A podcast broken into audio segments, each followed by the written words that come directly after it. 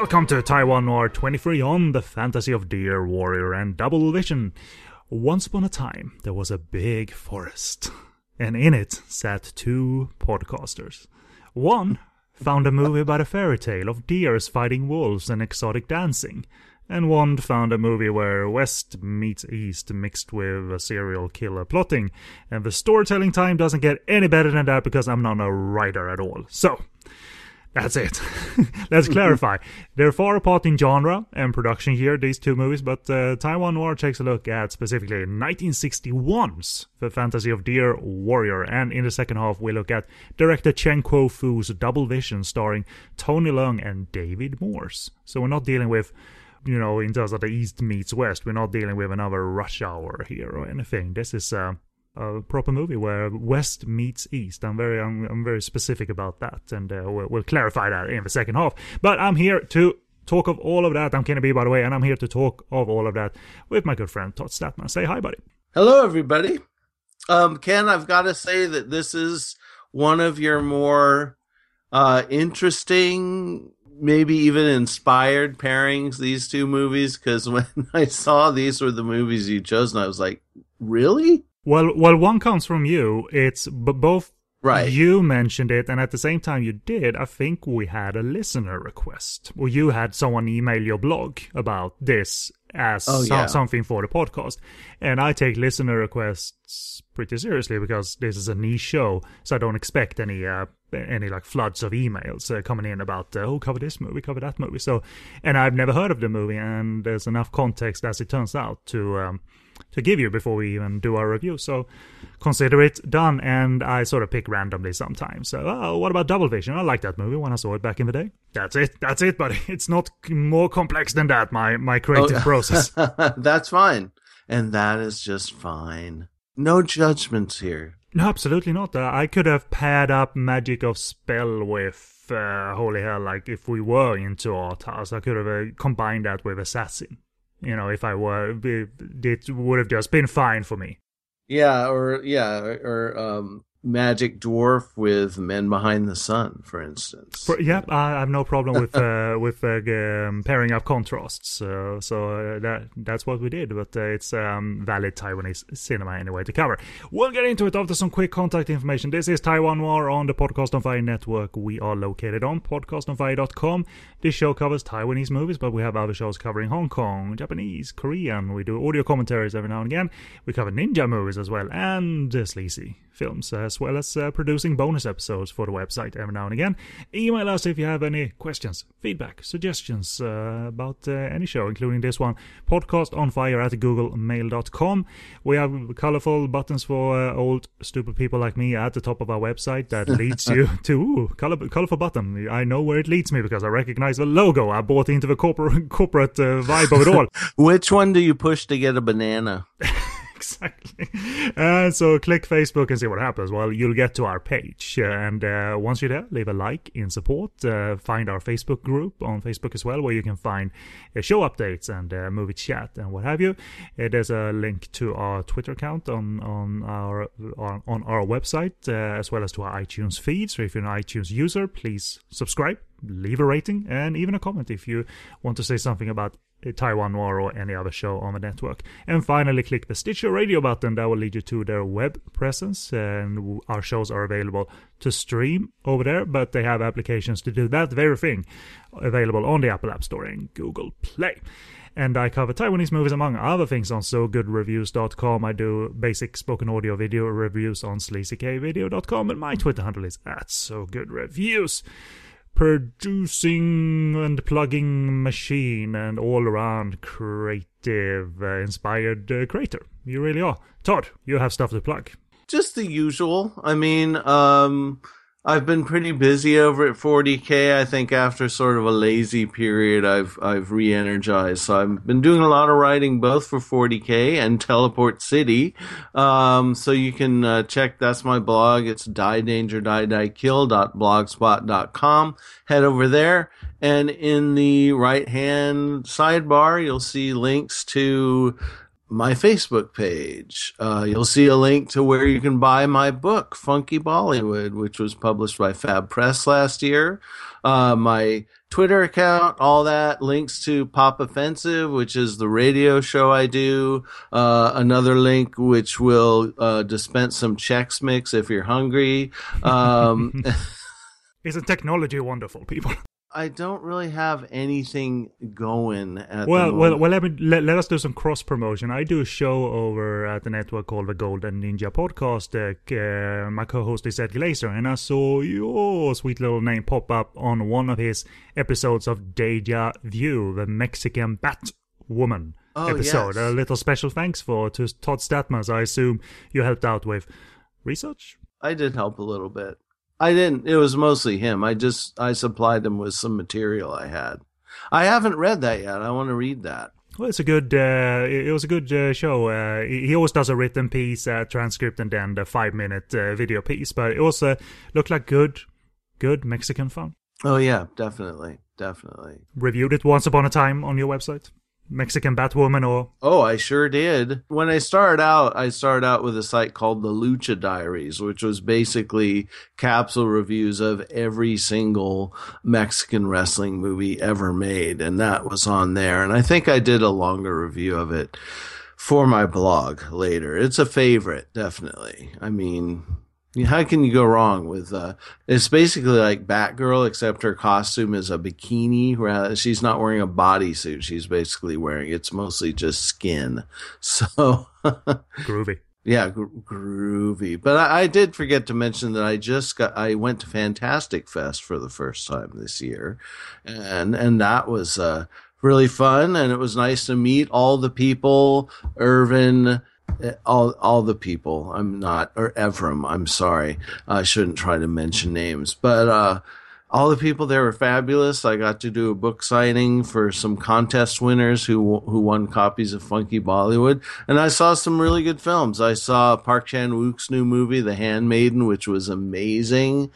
And uh, I saw a Thai movie called The Dwarves Must Be Crazy, which was about a village of dwarves fighting uh, Krasue demons, which was which was pretty crazy. like uh, floating heads kind of thing. Yeah, with the with the guts hanging out of them. Yeah, and it was a lot, and it had and it had a lot of fart farting and pee humor in it, which we're which we're veterans of. So stole it from Taiwan. God damn yes, and I, I saw a handful of i good to interesting movies. Ate a lot of good food. Sweltered in the Texas heat. It was a, it was a great time. So I'd like to thank everybody there for showing me such a good time. Excellent, excellent. Well, let's uh, try and have a good time on the podcast, though, even though it won't match that. But uh, let, us give you some rundown first of what's to come before Todd takes over for a little bit here. There is some background to each film to be talked of, so I thought I'd give you a heads up about what is uh, coming up. Uh, timestamps will be provided in the show post, so uh, you can uh, access the review easily if you want to jump ahead to that, etc. But we start off, first of all, with the Fantasy of Dear Warrior section. And Todd opens it up with some personal notes on the film and the production background, and that is then followed by our main review and discussion of the film. There will be a break after that, and then we talk some basic production background for Double Vision as well, and then we conclude it all with uh, our review and discussion of the 2002. Uh, And maybe a musical number. maybe so, maybe so. Yeah. Uh, okay, buddy, you have the Fantasy of Dear Warrior section all to yourself almost, uh, although I will chime in when it's review time. So, what is it about, first of all? When a brave warrior's family is murdered by the evil wolf clan, he swears revenge, assembling a ragtag team of fighters to aid him. Meanwhile, the wolf clan ravages the countryside, preying upon the weak and the innocent. I think I've seen this movie. I, Right, I yeah, know I've so- seen this movie. yeah, so uh, if that basically sounds like every the plot of every martial arts revenge movie you've ever seen, it is. Um, only keep in mind that in the fantasy of Deer Warrior, this is all being acted out by a- actors in animal costumes. For instance, the warrior I mentioned is the deer warrior of the title, and he is a man uh, dressed in you know with antlers and everything. the The leader of the Wolf Clan, Evil Wolf, is a wolf, um, and then there's all kinds of. It's a very uh, diverse forest these uh, animals live in because there's monkeys. There's there's like dairy animals along with jungle animals. There's monkeys, cows, goats, sheep, uh, deer, an ox. Yes, and of course wolves. There's a fox, one fox, Erotic fox, nonetheless. erotic fox. So the fact that there's only one fox is surprising in that she hasn't managed to reproduce yet. But now, can you mention that this was based on an actual fairy tale? Yeah, through research that I couldn't really conduct because it was in Chinese, I want to give a sh- shout out to a friend of the network, Sylvia Auroran, for for digging up uh, like thi- this nugget that it is based on a fairy tale. Didn't get a name, granted, because there's not a ton of information out there, but th- that's the basic uh, nature of it all, and it looks and feels like it's for children, so it's not far fetched that it was based on a fairy tale. It feels almost like sort of a, a fairy tale pastiche because there's so many elements. I mean, there's definitely elements of the Three Little Pigs with the big bad wolf and all that, and there's like a la- a romance aspect to it too. Very like a lot of Asian fantasy films. It definitely looks and feels like a children's movie for the most part, but then there's like, as I said in my review, it contains elements that would trigger Senate hearings here in the U.S. if shown to children. I mean, I guess I'm thinking mainly of Erotic Fox, who has a more abbreviated animal costume than the rest. Yeah, you know, speaking of Mexican Batwoman, it's a sort of similar thing to that. There's a lot of skin showing. She's a very sexualized character and in fact when she's introduced there's like the wham wham you know this kind of stripper music playing. And uh and uh and at one point uh, and she's sort of the bringer of chaos. She's an agent of chaos. She just likes to cause trouble in the forest. And one of the characters describes her as having a dirty smell. Jesus. and uh, and she also does a, a hoochie coochie dance to tequila at one point in the movie, which is a rare instance of there being, you know, most of the music is uh, needle drops from different, very recognizable, not, not re- recognizable. That's a good one. Re- recognizable classical pieces. hmm But so hearing the Champs Tequila all of a sudden on the soundtrack was a little jarring. I, I'm not sure about the language because I the first time I saw this, there was an instance of someone using the F word in the subtitles, and I don't know if that was just a overzealous translation or what, but I didn't see that in the version I saw. I think it comes from the fan subtitlers, who, who did a marvelous Yeah. job, mind you. But I don't Yes. think "fuck" was necessarily in there, even though it's uh, it has the elements, as you said, that that are a bit more adult. But Uh, and there's some pretty intense violence, especially at the end. As it is uh, in many ways, it's a not really a martial arts film, but there's a lot of fighting in the movie. I'll say also that the animal costumes, these aren't like anthropomorphized animals. They're more, I mean, the the animals are clearly humans in fuzzy costumes with their faces exposed. Um, and when they fight, they fight with weapons. So these aren't really anthropomorphized animals. These are these are humans play, you know, very obviously playing animals. And the movie is very low budget, pretty obviously so. Uh, I'm going to quote my review again because I think it captures the production values. I said, where some films have a host of international locations and a lavish effects budget, the fantasy of Deer Warrior has a forest and some animal costumes that look as if they were fashioned from footy pajamas. And since writing that, I've learned, thanks to your research, that the film was shot entirely in Taipei's Beitou district over the course of one month and uh, for a cost of 40,000 Taiwanese dollars, which I don't know what that would be in American dollars or whatever. it's but I- certainly not a one hundred million dollar budgeted film. so it, it, it's no Titanic. what a pull! Yeah, from what I'd heard, there are musical numbers in it. What from what I'd heard about it before I saw it, I mean, I should mention that this this film was was thought lost for a very long time, and it became a focus of geek obsession thanks to bloggers like my pal Tars Tarkas posting stills and lobby cards uh, from it. Uh, so you know, this was something that was like it was definitely something I was looking for for a long time. And then uh, print was discovered in the early 2000s. It was screened at the 2007 Taiwanese Film Festival, and in the years since, since it's been restored and was shown in a respective, a, a retrospective of, I'm still waking up here, it's sad, of classic Taiwanese films at the Chinese Film Center in China. And and and if I could just chime in, I, I'm gonna try and look up the clip I saw from the um, restored version because uh, the company behind it, either dis- uh, the distributors, the festival, or the actual company that uh, restored it, posted a clip from uh, on YouTube, and it's a nice cleanup. I mean, our version doesn't look shoddy, but it is uh, not a fully cleaned up print or anything. It's not from an original, it's from a dupe or a dupe of a dupe or whatever. But the restored version looks to have been uh, faithfully restored, and uh, it's nice to hear that um, there's some care to the point where they are gonna put in money for restoration. You know, it's not it's not the touch of Zen uh, status uh, this one uh, and it doesn't really deserve.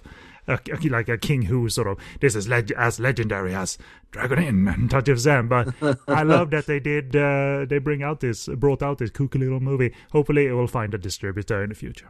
Yeah it's a i'll say it's a pre i always give a movie's points for just for being different from anything I've ever seen, and this qualifies as that. It's pretty unique, especially for its time and coming out of uh, Taiwan. You know, I don't know if there were other films being made like this. Maybe it was part of like some kind of brief obsession with animal theme movies, but um yeah, who knows? I mean, it, it's yeah. the first I've seen of this kind, um, and if there was a push to produce these kind of uh, movies uh, looking like this in this kind of genre, it's not something that surfaced in modern times, uh, at any rate. Uh, so it almost seems like there are certain Disney esque elements of it. It almost seems like an effort to sort of capture the Dis- the feel of Disney movies in a in a Taiwanese product. I mean, I'm not sure. I'm not a big Disney fan. So. It, it, it's sort of like to to a point, and then they brought out the, the sort of erotic tones and the violence. so, right. Yes. So yes. that's what we bring because we are hardcore here in Taiwan. right. Right. That's very cool. Well, well, well. Um, I'll uh, I'll give you my brief opinion. Then uh, my my views come from a variety of eyes watching the film. Doesn't mean I had a viewing party, but I used a variety of different eyes of mine looking at the film because I found it fairly charming based on the context of it all that we just talked about.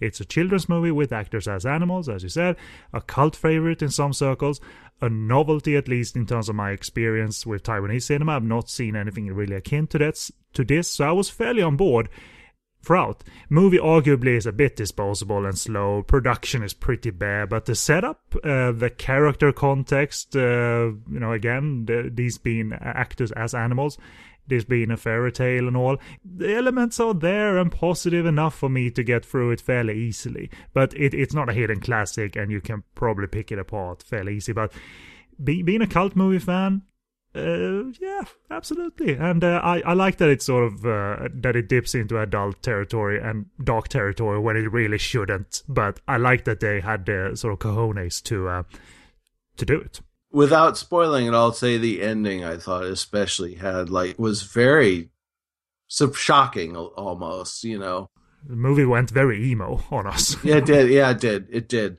Um, I also like that you know there's some recognizable actors in this which makes it you know i'm i'm grateful that the the costumes don't cover their faces because the deer warrior for instance is played by Ling Yun who was a shaw brothers player he became one. This is like his second or third credit. Right. This would be before that. And he was an actor with a very you know, sort of grim demeanor. So it's fun to see him, you know, wearing like sort of floppy antlers on his head and like the fur collar, but still playing that, you know, the the the hard hero, you know, the vengeance driven hero, um, with you know always always scowling, you know. So the, the other people like Li Min Lang, I think Li Min Lang plays the evil wolf. Not so familiar with him but he does a j- good job. A lot of mugging.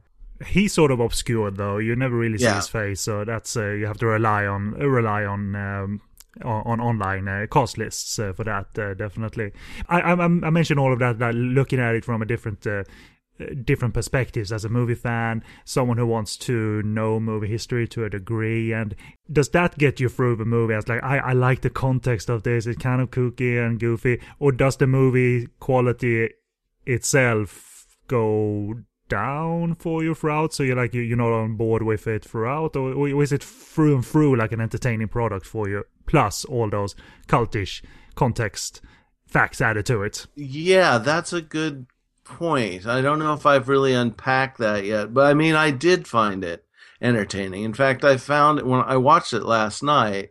I mean, the first time I watched it was probably a couple of years ago, and I enjoyed it more than I remembered enjoying it the first time.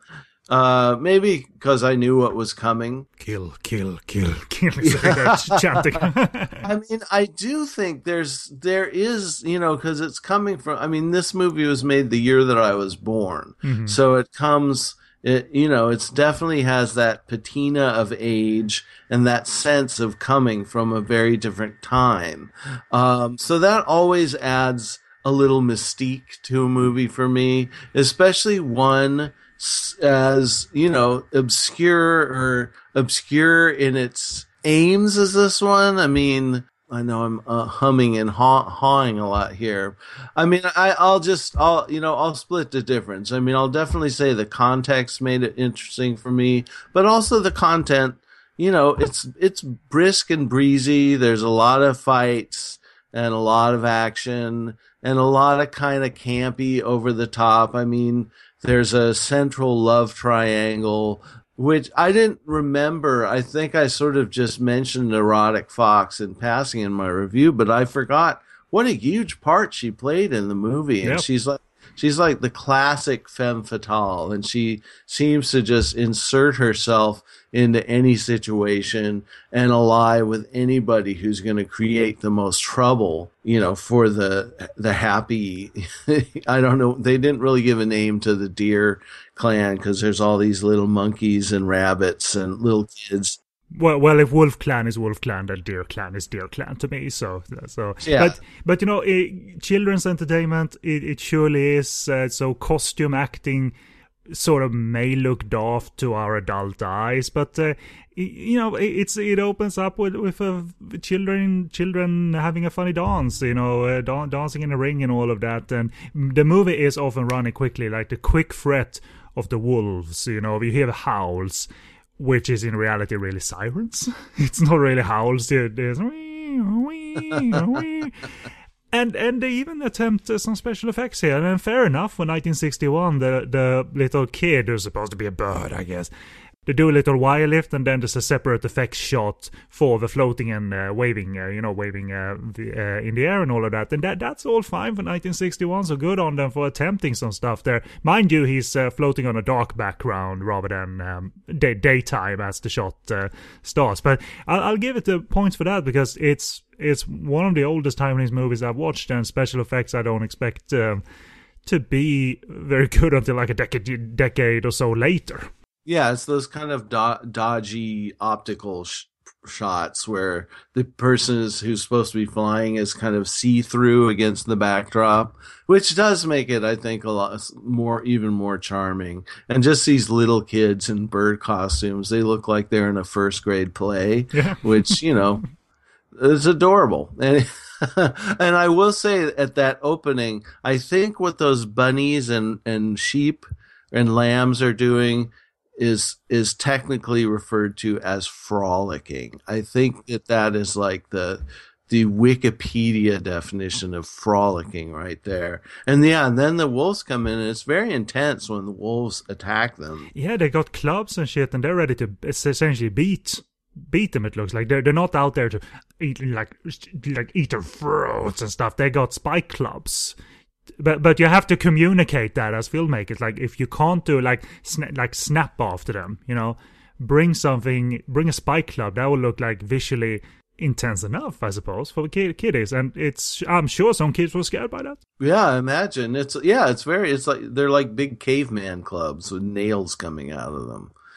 They obviously can do a lot of damage. They eat. They don't show them eating the the bunnies and and the little you know fauna of the forest, but it's definitely implied. And there's one scene in particular. Uh, he's killing uh, the wolf. The evil wolf is killing a rabbit and eating him, and that's you know it's not graphic, but it's definitely implied. And it all fits the fairy tale feel and the content. None of this stuff Yeah. is uh, widely foreign to us. Uh, if if it was a local fairy tale, it certainly wasn't written in a way where you have to be. Uh, you know, if, watch it from in, you know, from the inside. You have you you don't. It's very ex- external. Even references other works, as you said. So it's very approachable. I quite like that, and it's very risque too, which I, you know, the the the, the filthy man in me. Like that. Uh, oh my God! This is gonna be risque. There's an erotic dance here going on, and she's called erotic fox, at least as translated to us. And she wears a naughty pair of cat's eye glasses. But but the whole the whole the whole uh, notion of foxes in, in Hong Kong and Taiwanese cinema throughout the decades that's always been often the thing. You know, fox spirits. they're are they mischief makers? Is that Yeah, they're they're seductive. At least fox spirits are usually seductive, and uh, so you you got that all throughout. Even post Chinese ghost story, you got movies. Uh, I, I, she wasn't a fox, I believe, but there, there's always been that notion of uh, cunning spirits, and in this case, it's a cunning animal, uh, you know, in the flesh and all of that. So all of that is very approachable. Do you do you think the crude nature of it, in terms of how it's shot and filmed, does that um, detract from anything uh, for you in terms of how it's filmed and uh, put together? I guess it, it depends on what you come to it expecting. For me, it didn't. I mean, for me, it added a little extra charm, you know, because it seems a little amateurish, a little hokey. I, I, I, I sort of agree because I, I, I overcame that quite easily because the movie, I, I said it's slow, but that doesn't mean it isn't story focused because I think it is. It's a, it doesn't stop for um, more than one or two little dance and song numbers, so it's not this full on like f- filler fest of stuff because we can't uh, write anything else. You know? Well, I did want to mention one thing is that, I mean, I think one way it doesn't really uh, seem like a typical fairy tale is there's not really a moral to it, except that there are two little vignettes that take place within the film reenacting different Aesop's fables. One is the tortoise and the hare, which is just out of nowhere. Yep. They just like act act out the tortoise and the hare, and it's interesting because the whole cast is like watching this That's- be played out, and it's like they just stop in the middle of the action. hey, there's entertainment in the forest, kids. Like, right? Yeah, and they're all like, "Yay!" They're clapping afterwards. And the other one is um, the boy who cried wolf, which is actually played out within the plot. There's one character, a, sh- a little lamb, who is put on watch, and he, for some reason, he screams that the he's supposed to warn them about a wolf, and for some reason, he does it when there's no wolf. And so when the wolf comes and attacks him and eats him, no one comes to his aid because he's the he's the lamb who cried wolf. So that was that was an interesting thing. Maybe that was uh, an indication that I mean it's a pretty short film, so maybe the filmmakers thought they needed to pad it out a little bit, but it doesn't. Yeah, like unlike some films, you know, it's not plagued by padding. As far as its cheapness, I mean, I think because there's an innocent, there's a good naturedness to it, and an innocence, its cheapness. You know, if it like with a sleazy film or an exploitation film, cheapness can lend an air of tawdriness to it.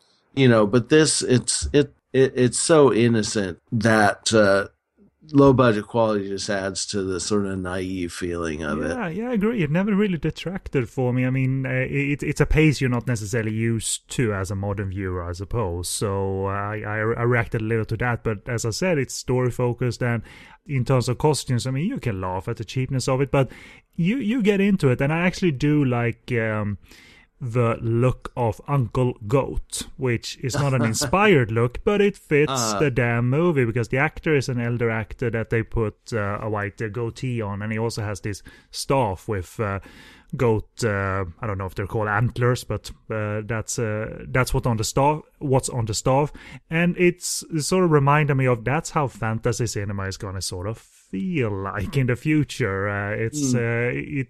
I like the very much the look of Uncle Goat, and it fits. It's good that they subtitle it as that because um again I'm super stupid so uh, rather than having Chinese names for everyone right so Uncle Goat and Dear Uncle Warrior Goat. and uh, Dear Deer Woman Right, Miss Dear Miss Uncle- did. There's there's Uncle Deer, and then yeah, there's a lot of different deer people, and then just Evil Wolf. I also like the look of Evil Wolf. He had that snout that opened and closed. I don't know if what was operating it, but even there's it got especially creepy because there's a point in the movie where I think um, Evil Wolf has been separated from his clan and he's on the run, and then he he hooks up. Well, maybe hooks up not the, is not the right word.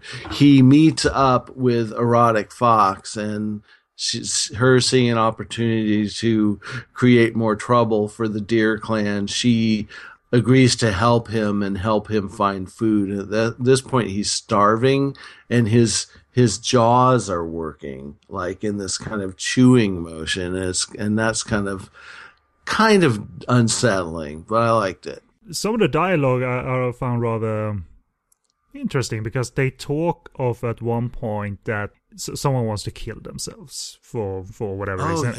and and he says, and the dialogue says, that's what humans do. That, that that's the weakness of them, but we're animals. We're different. We don't we don't kill ourselves.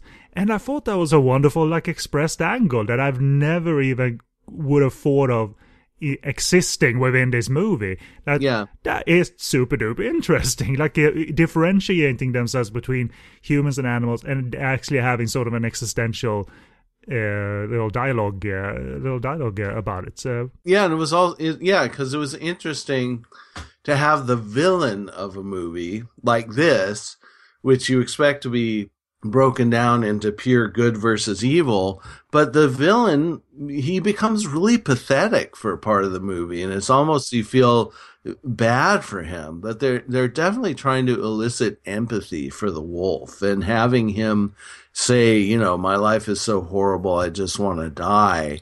like, mommy, what suicide? Like, uh, thank you, filmmakers. Yeah, exactly. Exactly. yeah.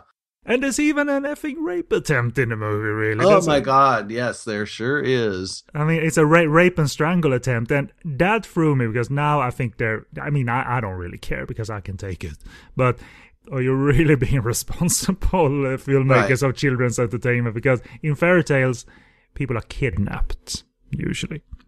Well, she is kidnapped, and then that character Sika Deer, who is Warrior Deer's rival, for the affections of Miss Deer, who I don't think I wrote down who she was played by. She won an award for her part in that. Really? Uh, uh, yeah, I, it was in. I, I don't know where I read that. I thought that was in the uh, the research uh, material you provided. But uh, yeah, but yeah, he he tries to rape her, and uh, I don't know what else to say about that. There it is. I, I certainly don't laugh at that. I mean, I, I know what they they were aiming for uh, uh, peril, right? But I'm not sure you needed uh, you needed that though.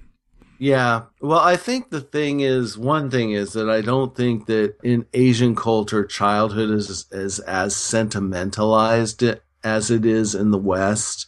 So I think there's a sense, more of a sense that life is hard and you should instill a sense of that in your, in your children, you know, than here. I don't think you'd have like, well, I guess there's the idea of the tiger mom, but that's very different from uh, helicopter parenting, where a parent just tries to protect their child from any kind of rough edges that life might present. It's certainly, but being an early '60s movie, it can't dazzle in terms of action, as you hinted at. There's a lot of sort of wrestling and they put their deer antlers against each other, I suppose. Yes. But it's all part of a decently, you know, paced movie anyway, and uh, it has that plot drive that is more than sufficient. You know, there's victims, there's bloody revenge desired, and because the momentum is there in a fairly good way, I, I certainly didn't think anything was pathetic. Uh, and uh, I don't know, images of them as animals plus weapons is a decently cool image. You know, Ling Yun is,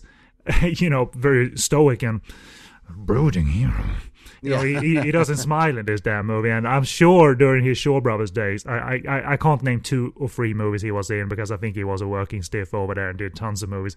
He was in a lot of uh, Shaw Yun's movies, uh, but never as the star a really bad uh, bad guy uh, a bad guy look and he's he's got a great look i think for an early movie I, I, can already see signs of he's gonna be able to provide presence. He's gonna be able to look striking because his looks are very distinctive um, even in a deer warriors costume i couldn't could extract that. Yeah he definitely has charisma. He's also in uh, a, a shaw brothers movie that i love called king drummer where he plays like a rock and roll movie where he plays like the greatest drummer in Hong Kong and some other some other drummer from some other group challenges him. So there's like this nas- nationally televised co- drumming competition. Oh, that's awesome! I, I loved when Shaw Brothers went modern because often they did like "You've Gone Astray" type of uh, right. melodramas. But oh, those movies are so good. Yeah, uh, yeah, you should see King Drummer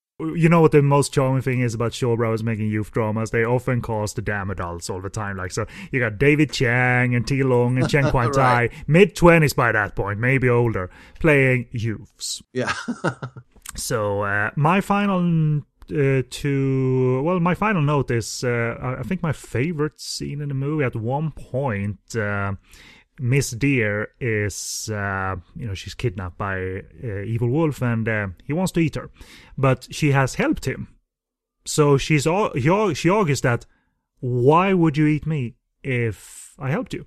She's She got a little bit of stay of execution, I suppose, uh, so she can ask a tree what it thinks of this predicament. Yes. He, she also asks an ox if this thinking is rational. And I adore the crap out of that because I did not expect them to venture into that fantasy territory. But of course they can because it's a fairy tale. So of course trees are going to weigh in. And of course yes. an ox is going to weigh in as well. Well, yeah, I think the idea was that she needed to get the opinion of three elders. So, of course, she turned to a tree because a tree is like hundreds of years old. So, yeah, that I I love that sequence too. That's the end of my notes. Uh, other than that uh, primal ending, as you said, like shit gets real. Have fun going home, kids. Yeah, it sure does. Yeah, and that's like the ending. It's one of those endings where it's like it's one of those great like Shaw Brothers ending where it's like bang. Revenge end. gets uh, you know uh, revenge equals death, and uh, that's that's uh, what's in the air. They don't become friends at the end. All of these characters. no, not at all. I like I liked it though. I mean, I I like talking about it, and I liked it as an experience. Will I go back to it multiple times? Well, eventually, I guess. But uh, I yeah. I I like that this is now in my library of uh, of uh, what Taiwanese cinema also did. It, it, wasn't just like martial arts and sword play over and over and over again, and uh, fantasy as the 70s entered, and more fantasy as the 80s entered. It had a little fantasy attempt, um, or maybe multiple ones. Uh, we don't know at this point in time, and I it's not a classic, but I, I adored it to a fair degree. I would recommend this movie to anyone who's curious about world cinema, and I imagine if you're listening to this podcast, you are. And also, if you're a fan of, of Taiwan cinema, I think it'll round out your perspective on Thai Taiwanese cinema. Yeah, I mean, this is the second time I've watched it. I I enjoyed it very very much. Your mileage may differ, as I usually say, but you know, it's a definitely an unusual film. You know, and also if you're one of those people who like just likes to, you know, be like, well, what the fuck did I just watch? You know, is like into that kind of stuff. That it'll serve that purpose too, but I think that would be a shame because it's a pretty, you know, it's a pretty well intentioned little movie. So to subject it to that kind of snark is not riffing on movies is something I'm rarely into, you know, and you need to be a damn good improviser if you're gonna riff on that stuff. You know, I like MST3K, not all the time though, and that's so that's a supposed bar for everything. So Yeah. uh, but okay, as for availability, it was released on DVD by Hoker Records, uh, sans English subtitles, though. Uh, this must be out of print because I couldn't even find a Yes Asia listing, uh, at least in English. Um, I, I, I didn't type in the Chinese title, but what we watched at any rate was a copy of this uh, version of the film of the discovered print that's in d- decent condition. Uh, uh, there's a section or two towards the end where it looks like it nearly broke uh, going through the machine. Yes. Like the entire screen goes all uh, uh, spotty and you lose sound for a couple of seconds. But otherwise, it looked pretty clear. And we had uh, the pleasure of watching it with English subtitles added by fans over there willing to share their work. So thank you very much for that. Yeah.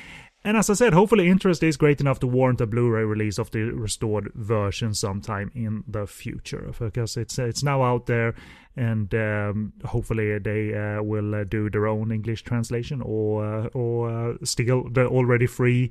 Uh, free available tr- uh, translation, which is not theft. They they've shared it with the world. These people maybe uh, they'll uh, remove the word "fuck" from the subtitles, but otherwise, otherwise it seemed uh, it seemed uh, accurate to my uh, eyes. Uh, alrighty, buddy. Let's uh, change tack almost completely. Fast forward to- to 2002, Double Vision. Now things get anything would be different than Fantasy of Deer Warrior. So, so yes, Double Vision from 2002. It will be different, and we'll talk of it after the break.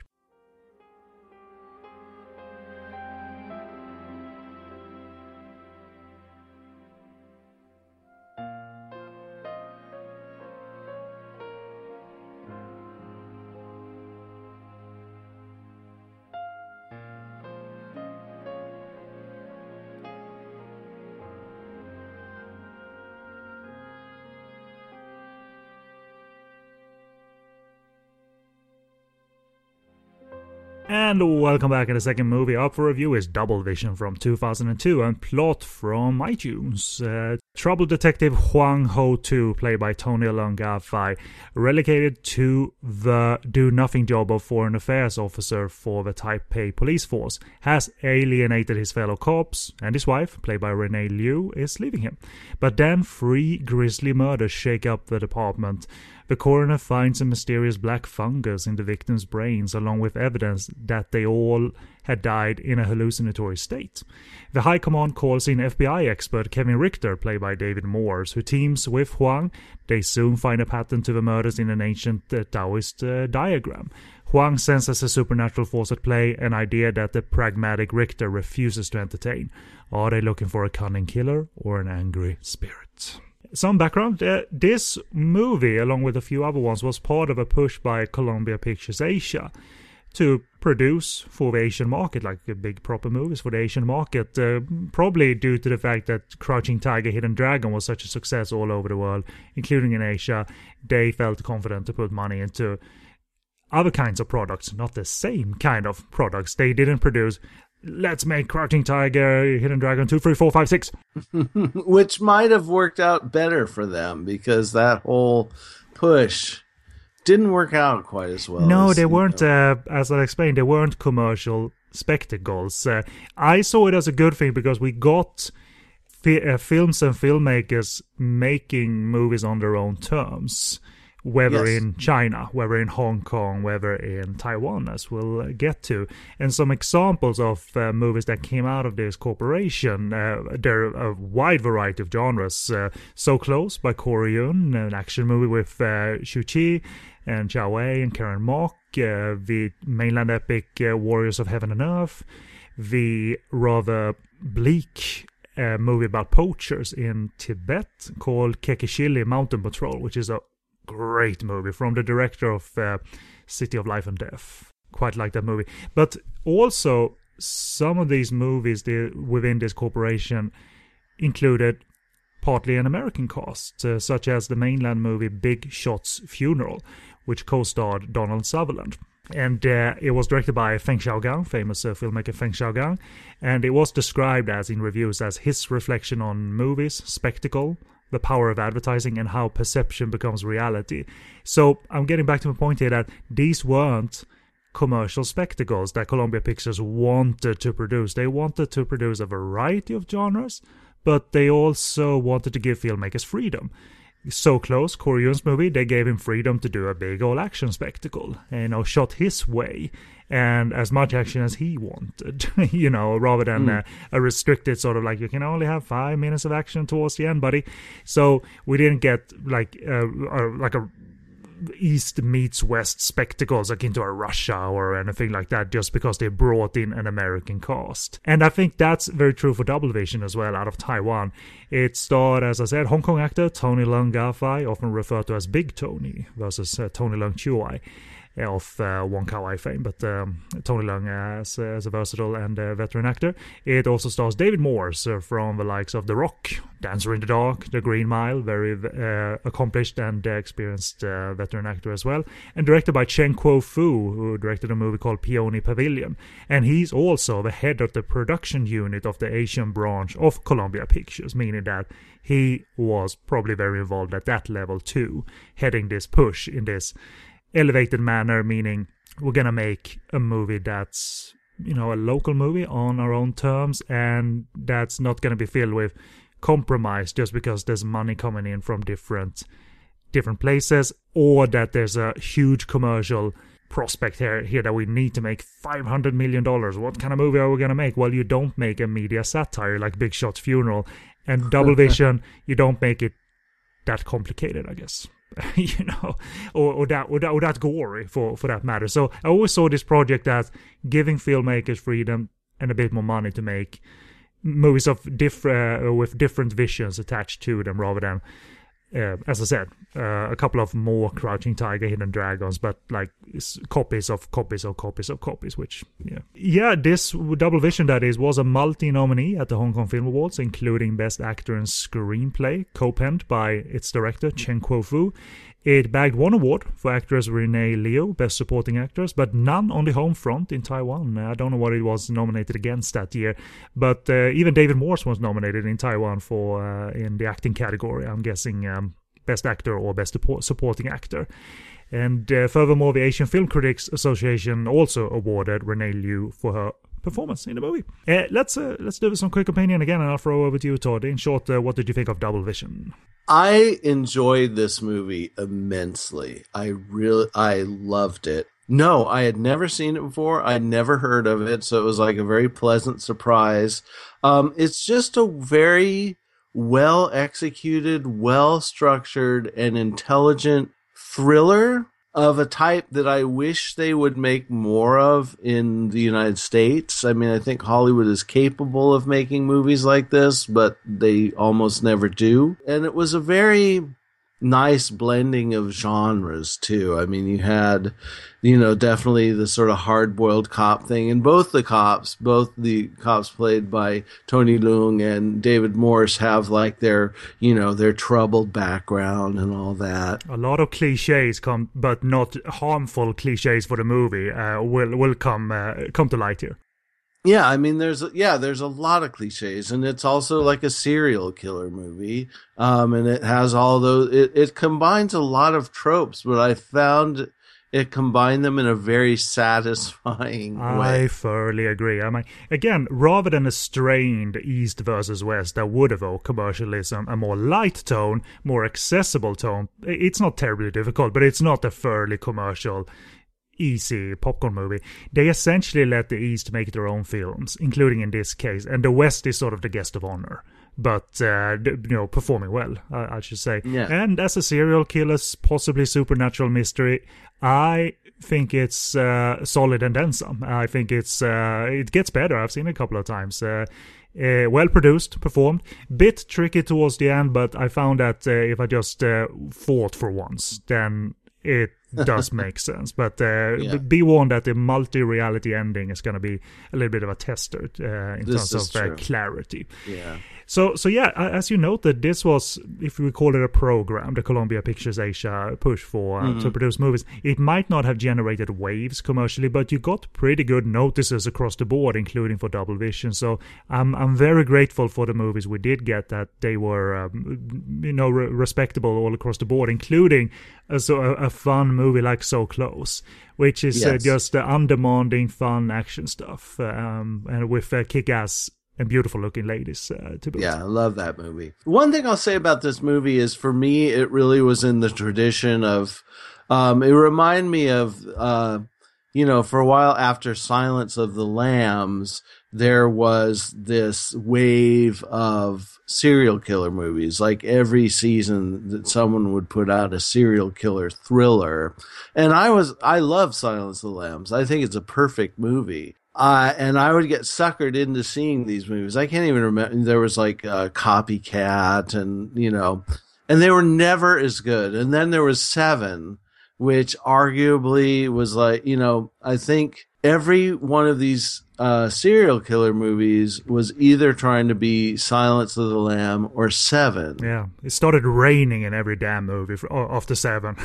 Right, exactly. And it was just borrowing sort of surface aspects. And it was always just kind of a tease, you know. And I realized the the serial killer genre is really essentially a genre with two movies in it. It's Silence the you know, rather than go see Copycat or one of these other movies, why not just watch Silence of the Lambs again? Or if you're a Seven fan, watch Seven again. Can you believe I got the ending for, for Seven spoiled to me before I watched the damn movie? I loved it, but but someone jokingly said to me like, like too bad that happened." Like, yeah, right, that couldn't have uh-huh. happened. Oh shit, he was Yeah, right. that's one you really need to have the ending be a surprise. it's still a kick to the balls, and and Yeah. you know going back to Double Vision, Chen Kuo Fu isn't afraid to kick us in the balls because we got a stillborn baby scene pre-credits, people. We sure do. He doesn't mind making it unpretty, and I think that's a great choice for the movie. It looks slick, but it's pretty open with um, its sort of graphic imagery. That um, because a stillborn baby is never fun to see at the top of a movie, you know. and yeah, the acting in this movie is great. Tony Leung and David Morse, who I think is a really underrated actor, is superb. And also uh, Renee Liu, I thought w- was deserving of her award. Now, wasn't she was the wife of Tony Leung's character, but wasn't she always also the medical examiner? Uh, no, I don't think so. There, there, there there's a. La- are, are you referring to a latter scene where um, uh, I think uh, Tony Leung uh, busts in on like uh, this uh, nurse, and she does like uh, the the cross uh, the cross sign against her uh, against her body because she seems uh, deeply religious. So I don't know. I don't know why I think she that. she I, I don't think uh, um, a profession was ever established. Uh, how you know she seemed like she was a housewife uh, in the light of tragedy that connects to their family and trauma connects connecting to their uh, family. It seems like she was not a working wife uh, at this at this point. Well, I like the idea that she might be also the medical examiner, but I guess that's just in my own version of this movie in my head. I guess. Yeah, yeah. Well, it, it's not a bad angle though. It's, uh, it could have worked. But I love Tony Leung though. Uh, one of my favorite Hong Kong actors, and his journey from a more boyish actor in the uh, 80s and 90s to a more gritty and bigger looking actor. Just open up his repertoire, like you read about. Say, you know, same year he would make a brooding or a mad role. You know, he was in Johnny To's Election, for instance, and he's wild. Right. He could also be very silly in a comedy the same year, acting super camp. Uh, and, uh, you know, he did a wonderful movie called Papa Loves You. I mean, almost the same year as, as Election, where he's super geeky. And he's, he's a wonderful actor. His charisma was super strong, had been for a number of years. But at this point in 2002, it was super strong. I think he uh, embraces the fact that uh, this is cliche territory 101 really but that's just an observation and not the movie doesn't struggle i think embrace uh, it just embraces the fact that well these are tried stories but why shouldn't we make them why shouldn't we Well, we I think like it this? takes a number of tried stories. That's, I mean, I think that's how it makes it work because it, it, it embraces the cliches of all of the genres that it encompasses the the buddy cop movie you know the serial killer movie the film noir and then the the demonic possession movie all the all the tropes and cliches are there but I don't know. It's just I just found it incredibly satisfying. I mean, it's maybe not like the greatest movie ever made, but it was a great just to you know, it was just a great watch, you know. I, you know what I think is key, though, uh, in terms of Chen Kuo-fu's work, uh, because he introduces, you know, haunting visions of the past for Tony Leung. You know, he comes out of the toilet. He sees, but not accompanied by a huge music sting. He sees someone uh, shoots himself in the face, you know, and a window shatters. And all of that is super quiet. Even a gunshot is muffled. Yes. It's uh, played more real, and he's not suffering from hallucinations, but it is obviously symbolic of what goes on in his head, as he also dons the classic worn cop routine. You know, he's a bit detached. It seems like he's a bit introverted. He walks around in the same clothes as he probably did five days ago.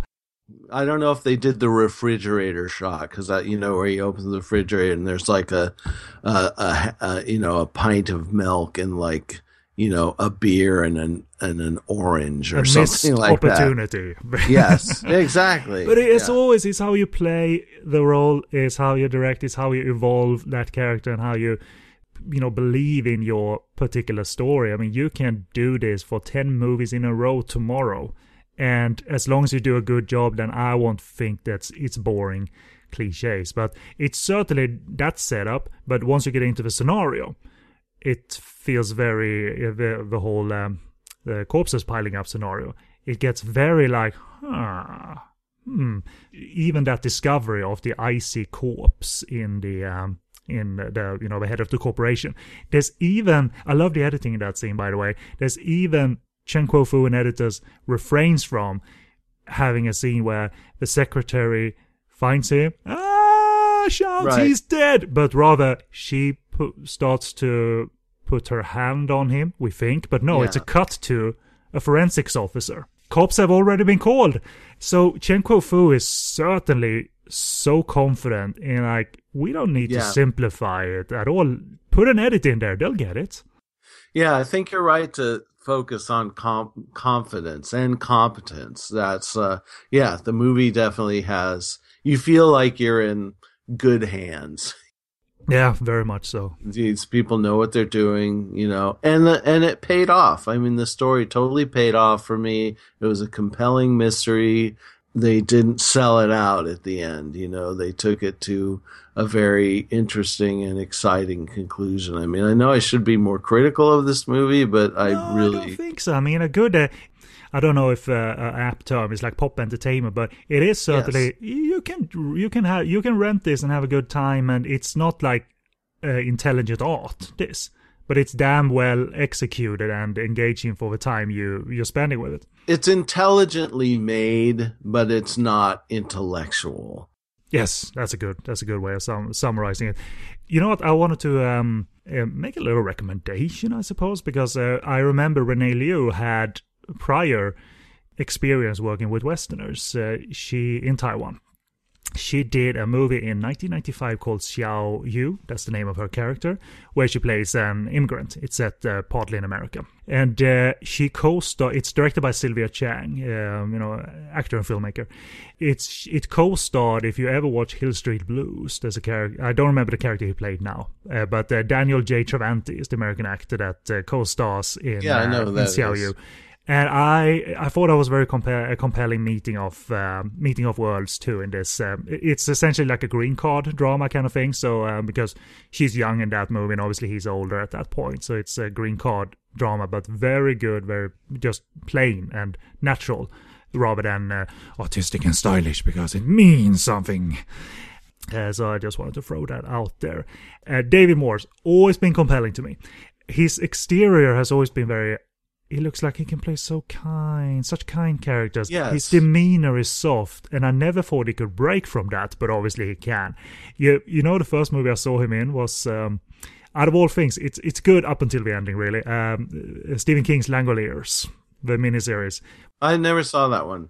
it's good up until the crappy CGI towards the end that uh, pays off that whole uh, Oh, uh, whole thing. But he's he's uh, he's wonderful in that. Uh, like the negotiator, he's in. He's in the Rock. Yeah. He was also uh, in the first X Men movie. He played the senator who was anti mutant, and I think he ends up melting on an operating table or something. Melting. Yeah, he turns into water. But uh, I loved him in Dancer in the Dark as well. Von Trier's movie Oh, where he plays a complete bastard. Yeah, he does. How could he do that to poor Bjork? That was that was a hard movie, man. That was uh, not a not an easy easy time. Loved the movie, uh, not an easy time. Shot uh, shot uh, not around my horns or anything, but it was shot in Sweden, yo. So Right, Sweden standing in for Seattle, as I recall, and it looked nothing like Seattle. well, it's it's really Lars von Trier's image of America because he said I've never been there. So Yeah. this is sort of what I think it looks like. Uh, yeah, right, right. So, but uh, you know, you mentioned buddy cop, uh, a buddy cop formula, but uh, just to clarify it for listeners, is it um, is it ever comedic? Only in the most wry, you know, sort of deadpan way, but it's very enjoyable when it is. You know, not. I mean, what do you think? Did you think uh, there was comedy in it? There was, but it was suitable because uh, there's Yes. little darkly comical observations. You know, the first ride from the airport. By that point, Tony Leung has shattered his uh, his um, left window. So it's uh, like his Volvo is like it's raining outside, and uh, That's right. and uh, so D- Davy Morse, you know, he notices his bloody knuckles, and uh, at one point, you know, he says, like, "Do you want to listen to the radio?" Well, to interrupt this wonderful conversation. Well, sure. You know, so he's, he's sort of a he, he can read situations, but he's not a wisecracking character, and It's not like bada bing, bada boom kind of exactly stuff. Yeah. the Richter character is, uh, you know, pretty straightforward character, but he he is not afraid to voice Right. and sort of uh, stir the pot a little bit. Uh, you know, he's out of place. Yes. that's the character that's out of place. He doesn't uh, understand sort of the uh, how the Taiwanese cops interact and how to if he's gonna take command of a situation or not, if that's disrespectful or not. But I think he sort of gets to a point where, well, fuck it, you know, you know, he just calls them on it. Bullshit. Translate that. That doesn't need translation, right? Like, let's get yeah, to that work was a, here. that was a good moment. That was a that was a key moment. Yeah, I think the humor in the film derives from character, so it's you know, which is always the best way. You know, it's not it doesn't derive from some stand-up comedian coming up with gags to to spice up the script. It's just these little character moments that are that are kind of wry. you don't hire an actor like like, like him if you if you if that's your intent anyway. So I I, I think their intentions were pretty clear when they sought out him for it. Uh, how do you think in terms of their English interactions, uh, Tony Leung's English, um, you know, uh, someone who's has that as a first language, you know, do you think he's got good inflection and connect well in English, or what's your take on Tony in terms of that? Yeah, I mean, I understood everything he said. I thought it was appropriate that he had a thick accent.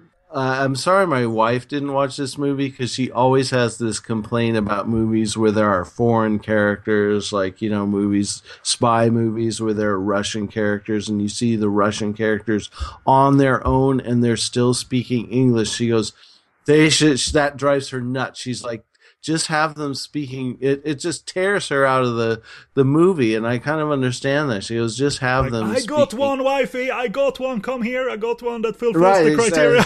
yeah i think she would have liked this movie except for the gore that's like uh, that's that's a tough a tough row to hoe for her but you know i thought i i appreciate that too so and so it was it just added to the the real not that it was like a gritty realist movie but it it did add to you know the realism of the movie I, I, I agree. I mean, they, they, they throw that in without it being ham-fisted that you're gonna have to look after him because you speak the best English out of any of us, and Right. uh, so it's and indeed they never make it unnatural. Where he flip flops between Mandarin and English, and and Tony, I think is you know by the sound of it, I think is fairly confident in Mandarin. Even sometimes Hong Kong actors aren't. I mean, going back to Crouching Tiger, Hidden Dragon, so, some people say Yun-Fat's Mandarin wasn't necessarily the most natural thing they've ever heard. Uh, you know, he's great in it, but uh, it's not a given that they're comfortable in it. Tony, it just it's it sounds like he is, and um, he's acted in English movies. Well, yes and no. He did a movie by a French director called The Lover. uh, but he was dubbed. He was dubbed by someone else, and I thought like, hey, in 1992 or three, I think he could have pulled that off, and he played a foreign character anyway, so boo. Well, at least they didn't go to the the rush hour route and make you know. I mean, but that's a broad comedy and having you know Chris Tucker. Can you understand the words that are coming out of my mouth? Yeah. You know that whole shtick. They definitely don't do. They don't make a gag out of the language difference. No, it, it, it's observations, and it, they move on. And uh, but still, Chen Kuo-fu is not pissing his pants to reveal everything to us. I think it's a very well-paced, spaced-out movie in terms of Yes. reveals, because it's gonna be difficult at one point once the explanation starts.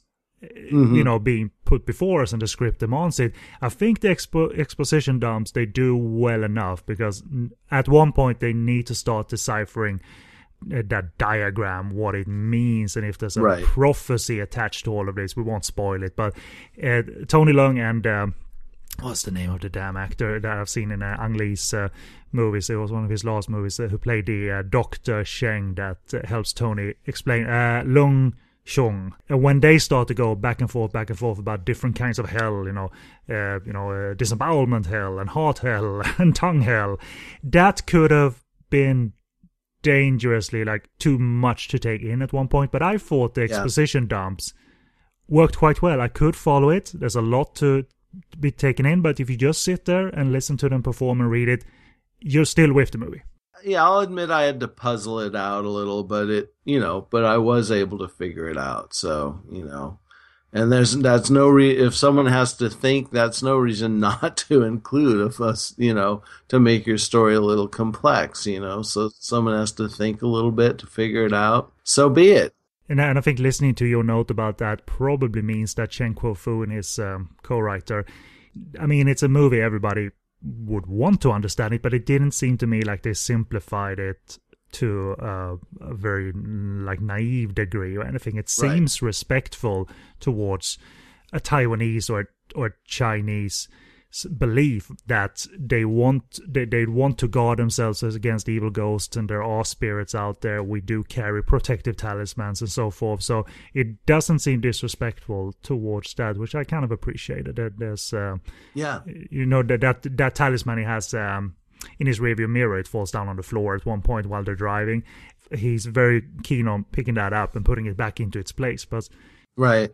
And at the same time, um, Morse's character is not, they don't like go into him like going, where's the McDonald's? You know, they don't do those typical jokes about the, you know, the ugly American on foreign soil. You know, they don't make him, it's kind of funny and uh, natural uh, the whole uh, noodles scene you know i'm from texas i like spicy food well take this that's right. Yes. just to call out uh, the you know the production quality again uh, hong kong uh, dop arthur wong shot this movie and there's some wonderful but not dissing camera tracking shots uh, conceived by arthur wong there was some point in the 2000s i think where filmmakers just went astray with style and just made everything unclear not even when shooting action they were just sort of making everything go boom on the soundtrack and the camera was all over the place but The camera, yeah, the camera just like flying all over the place. Yes. But here, here, thing. Arthur makes you know he shoots it otherwise calm and straight, but earns some you know complex tracking shots and uh, dolly shots, and I think it's um you know it's, it's quite wonderful. You know when it, when they get to the temple in the middle of the movie, there's his chance to show off that big asset. And and he does it so well. I mean, you, you admire it, but I think there's an argument for the fact that you might not notice it either. Right, because it's so smooth and it's uh, again, it's a very slickly done movie. If you're someone who's turned off by slick uh, movies, maybe this isn't for you. But it's, it's seamless, you know. I think, and that does, and so that, yeah, those things don't call attention to themselves. You know, it's not show offy. It just everything serves the story and the building of tension and the sense of and the growing sense of mystery and mysticism that's yeah so well so well developed Where, without spoiling it, any particular notes on the uh, sort of um, you know the scene that probably many remember is the mid-movie Temple Massacre. Any particular notes on that? I'm sorry, I don't really have many notes on that. I mean, just for its violence, yeah, that's like when there's, yeah, there's some very jarring CGI violence in that scene. I've seen worse though. That's the thing. I was oh, expecting oh, sure. to just puke my guts out because I hate CGI blood. And looking back on this, I thought it was going to look more ropey. To be honest, it looks worse today in new movies. This CGI blood doesn't look good You're by right. any stretch of the imagination. And they, for censorship purposes, it was put in there so they could remove it later too. If uh, censors said no, no blood, well, no problem, we'll just delete it. But I've seen worse. I've seen so much worse. Like even when this Temple Massacre starts, the first obvious beheading, that's a pure CGI shot. It Yeah. doesn't look as bad as I expect this shit to look. And they also combine it with some physical effects too throughout this uh, quite extremely gory uh, and messy massacre in the Temple of Devotees. I don't fault the C- CGI in that scene. I mean, I do think everything they did with CGI they could have done with practical effects, and it would have been better, I guess. But it didn't bother me that No, much. I, I expected it to be, you know, I, I just detest it. I, I tune out of movies that, uh, yeah, and, and I mean, it's a stupid example, but I'm gonna say it anyway. I watched this movie, um, uh, Ninja Silent Assassin, uh, starring uh, the Korean uh, pop star actor Rain. oh yeah, I haven't seen it. and, and it sort of started out well. I guess it's a cartoony movie, big on action, but it has some CGI blood, some physical for the first scene. Then the rest of it was a cartoon, but not in a good sense. Just cut and paste blood in into it, and it doesn't look Yeah. uh, convincing and uh, argues that it should be there at all. So um, I'm a big believer in that. Um, not not a believer, but I, I, I tune out quite uh, quite fast. That first beheading was a little much because it's in slow motion. yes. You see him, it's the guy who's being beheaded. You're seeing him from behind. And as his head comes off from his body, it like spins around so you can see his face, which just, I mean, that's definitely, it's a gratuitous, but you know, it was sort of funny. Yeah, otherwise that sequence is quite quick cut. Even when limbs are cut off, that he cuts away, you know, at the at the right second. I think. Uh, right. So so yeah, they might have been like someone underpay by showing that shot in slow motion, you know. But hey, let's speed it up, guys. I don't really have any other notes because that would we will we, we will go into the last thirty minutes of the movie. I'll just say that it's uh, the, the multi-reality ending is um, very well put together. I was on board with. It takes a little bit of um, you know puzzling together to really come to the conclusion what happened there. But if you're on board with the movie and what it's building up towards, why, what these like five different murders, what the aim was, what the puzzle piece was uh, towards the final, uh, final, you know, possibly supernatural goal, if you will, then you're gonna get it. I think. Uh, just just sit there and uh, read and listen, and uh, you, you'll get it. And um, Chen Kuo Fu and his writer, they they did something very complex, yes, but it's not abstract though. I don't think so. It's just a little bit more complicated than you're usually asked to comprehend by, you know, a movie of this type, which is refreshing. It is, and it's possibly like the local touch that they wrote Yeah. something based on more of a local belief, coming back to the point that this is not the West dictating how to make this movie necessarily. Uh, you know, Columbia Pictures they encourage filmmakers to be uh, to to produce good product, and if you and it's also for the local audience, you know, because we know we don't have. 10 American actors and an Asian cast member. You know, it's uh, the, Right. ra- the ratio is reversed, and uh, goddamn, does it? I, I think it's just. I'm, I'm, I'm gonna end my notes with this. I think the fact that they did it this way, cast someone I like from Hong Kong, call someone I like from America, and how it all comes together, I think it's cool. I just sort of think it's cool. And plus, the production is top notch. Top notch. So I just sort of get a giddy, giddy feeling of, God, I've seen him in Wong Jing movies, and I've seen David Morse working with Michael Bay and Lars von Trier, and they're in a movie. That's cool. That is cool. Yeah, I, th- I think I, t- I, I kind of took off my critic had at one point during this movie, and I said, I just want to watch this as a fan, and uh, you know, because I don't really have a lot of notes on it. I just because I just it was so enjoyable. I just wanted to just take it in. So, needless to say, I recommend it. That's how movies are supposed to work. You're gonna let it wash wash over you, you know, and not uh, and not worry sometimes. And uh, hey, that's a perfect attitude, my friend. Uh, okay, as for availability, uh, Columbia did put out a respectable DVD in Hong Kong subsequent to its cinema run in Asia. It features both the R rated and unrated versions of the film. And to the best of my knowledge, in terms of disc releases anyway, this is the only way to watch the substantially more gory version of the film. Uh, it has some extended scenes early on in the movie. There's a big scene where the colleagues of Tony Leung's character are beating up this these uh, young rapists. So you know it's yes. a big old police brutality scene, and they're they're beating yeah. them up not because they think it's cool, because they just did a heinous thing and they can't control their emotions. That's not in the R-rated version. Yeah, that probably would not fly in America at this present time. Right, right. Yeah, maybe so because it's um it's a three four minute sequence there. You you get introduced to Leon Dai's character a little bit earlier at that point. Um, Tony Leung's only friend left in the department essentially.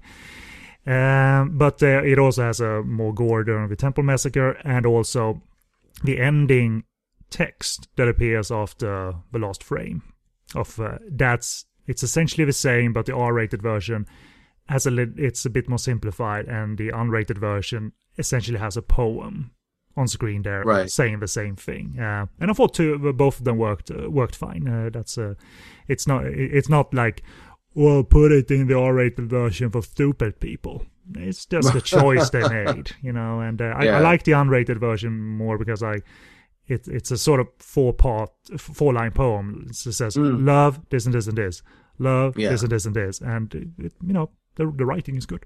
so, uh, the US DVD that came out, uh, it had the R-rated version only, and uh, but as you alluded to, you watched it uh, streaming on Amazon, and it seems like based on your observations that the streaming version is the unrated version because it has the police brutality and uh, the uh, and the gore and stuff. So uh, and the iTunes version, I, I, looked it up. It says R-rated, but it matches the running time for the unrated version. So uh-huh. it's a crapshoot what it is uh, that iTunes holds. But that's your way to see it in HD currently because I couldn't find a Blu-ray release of, of the movie. Uh, but if you want the R-rated version of disc, it's cheap enough to buy, and uh, because the the old Hong Kong DVD and the Asian DVD, that's harder to find. So uh, even if you only get the R-rated version, that's not uh, a bad trade-off or anything.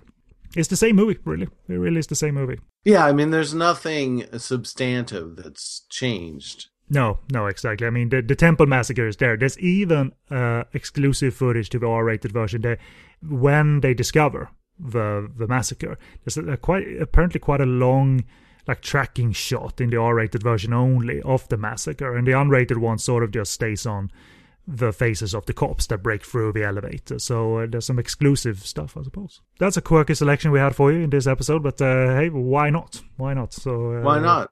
Yeah, and I mean both enjoyable films in very different ways. But uh, I enjoyed watching both these movies. It was a and it was a pleasure to talk about them with Excellent. you. Excellent. I thoroughly agree. And uh, I don't have anything else to announce other than I, I might as well ask you unprepared here. We we've talked of uh, these. Um, Taiwanese tokusatsu movies that were a mixture of older Japanese footage and newly shot Taiwanese footage. Um, Mossman, Super Riders Against the Devils, which is uh, one of two, at least two movies that essentially is Kamen Rider, but in Taiwan. So I thought like there's some context to that, including for Mossman, uh, a story that you know very well uh, in terms of uh, what happened when Thailand and Japan got together and made the source movie that's in Mossman. so, so, so I don't know. I want to cover that eventually. So I'm just gonna d- dump that. I think we should because it's a very, very interesting story and one that I'm really familiar with. So I'm very comfortable talking about it because I did one piece for Teleport City where I did really exhaustive research. Well, no wonder because that story lasted for decades about the essentially essentially it's the rights to Ultraman who holds it and who yes. doesn't hold it because a Thai producer or director went in there and stirred the pot a little bit after a co-production happened. Um, Yes. which uh, which is the connection to Marsman eventually. But Yes. uh, we'll, we'll we'll get to it because I've seen that recently. Uh, Super Riders Against the Devil. I'm a great fan of because it's just uh, kooky men in suits sort of stuff. Yeah, they're fun movies. They're you know, despite like some of the unpleasantries uh, behind them, you know, they're the movies themselves are are pretty fun and enjoyable. I mean, how can they not be? You know, I mean, I just love you know anything that has like you know a superhero, giant superheroes in rubber costumes fighting. For some reason looking like like crabs and octopi and, uh, and for no reason really. They don't like shoot and lasers out of their their tentacles and shit. They just are monsters and and that, that- that's what you have like and they they fight now and uh so okay i'm i'm on board. I'm on board. I had something I wanted to say too before we close, which is a little off topic, but uh, I assume we have an international audience uh, of some of some sort. So I just wanted to say to you people outside the United States that um, there are good people here, and we're not all voting for Donald Trump. I don't know anybody who is voting for Donald Trump, so I just wanted to assure you all that we're doing our best to make sure that he doesn't become president of our country. and be- and believe me that's not exclusively american. We have a political climate that's not that's very right leaning right now and it isn't pretty. So um, i mean i know enough but not enough at the same time that uh, that that you t- you you are now facing two candidates that are not through that, that are not through and through popular. There's a lot of hate surrounding it. But I, I I think I've come to the the the firm conclusion that if you're gonna pick something, pick something that's that's the lesser of two evils, and, and at and at least appears somewhat competent on the surface, and then deal with something else in four years. Yeah, this is yeah, this is the ultimate example of choosing the lesser of two evils, and that's pretty much what our electoral system has come to. Alrighty, let's uh, finish this one off, buddy. Uh, enjoyable convo, and uh, it was enjoyable convo on the very, show that's called Taiwan Noir. And we are on podcastonfire.com. Make your choices in the right sidebar in terms of what show you want to listen to other than Taiwan Noir. We got uh, plenty of uh, discussion over there. We do bonus episodes every now and again. We have an email address. Send us feedback uh, if you have any requests of Taiwanese movies you'd like to hear discussed on the show, and hopefully we can find them. Uh, that's podcastonfire at googlemail.com. Follow the handy and colorful buttons at the top of our website uh, to our social media, such as Facebook, Twitter. If you're an iTunes user, there's a link to our feed so you can subscribe to it, leave a star rating for the show or any other show on the network, and a written comment would be very much appreciated. And you can also stream us on Stitcher Radio, either on their website or the applications available on the Apple App Store and Google Play is there for you to uh, to stream us on the go. And I write about Taiwanese movies and Hong Kong movies and a variety of in a variety of uh, different uh, genres over at SoGoodReviews.com. I review uh, a variety of uh, movies. Uh, bite-sized uh, spoken audio reviews uh, are available on sleazykvideo.com, and I tweet at at SoGoodReviews. 40k, my friend. Any any any particular plugging, any specific plugging you want to do? Like, if if they go to your site, what what's the um, what's the sort of uh, like check this out? Then you'll know what this site is about. Like, uh, do you have a review that's that's like? I'm uh, trying to. I've written so much recently. I'm actually just going to go to the site and see. I'm trying to remember. What's what the most last- popular uh, style of re- uh, type of review you think? Uh, like, what do people gravitate towards? Like, is it sleazy stuff or is it crazy Yeah, stuff? it's sleazy stuff. Of course. it- when I've written about every kind of movie, but when I look at my top rated, my most visited reviews, they're almost all of like trashy Pakistani horror movies. There's a huge audience for that out there. Sweet. And then things like Bruce Lee versus gay power, anything kind of salacious. Jesus. It's the internet. Where was that internet. made? Where was that, That was made? oh, that was made in Brazil Really? and it doesn't really live down to its title. Is it uh, is it as horrible as it sounds? Is he fighting homosexuals or what's going on? Kinda. It's it's it's it's complicated. So It's uh, complicated. Ken, Oh, it's so- complicated. You should know these things. That we, uh, Canis, you know, it's Brazil. What can I say? Actually, the last two films I reviewed were films that I saw at Fantastic Fest. One is a film called Fraud from the United States. Very interesting film. This guy took a bunch of YouTube footage of this family. He found this uh, fam- middle class family that just films everything they do and, and put it up on YouTube. So he took a bunch of their footage and he edited it together and fashioned it into a story, uh, sort of a crime story. I know I say in the review, it's a cliche to say this movie is going to make you think about the way you watch movies, but it does, and it's definitely worth seeing. And then, of course, I reviewed the movie about the the Thai dwarves fighting the uh, Krasue demons, which is called "The Dwarves Might Must Be Crazy," aka Krasue Krung Kon. Yeah, so like the most recent posts are all kind of recaps of Fantastic Fest. And then I write about music sometimes for uh, Teleport City, and I wrote a really in-depth article about this band called The Quick, which is a very little-known Los Angeles band from the late '70s.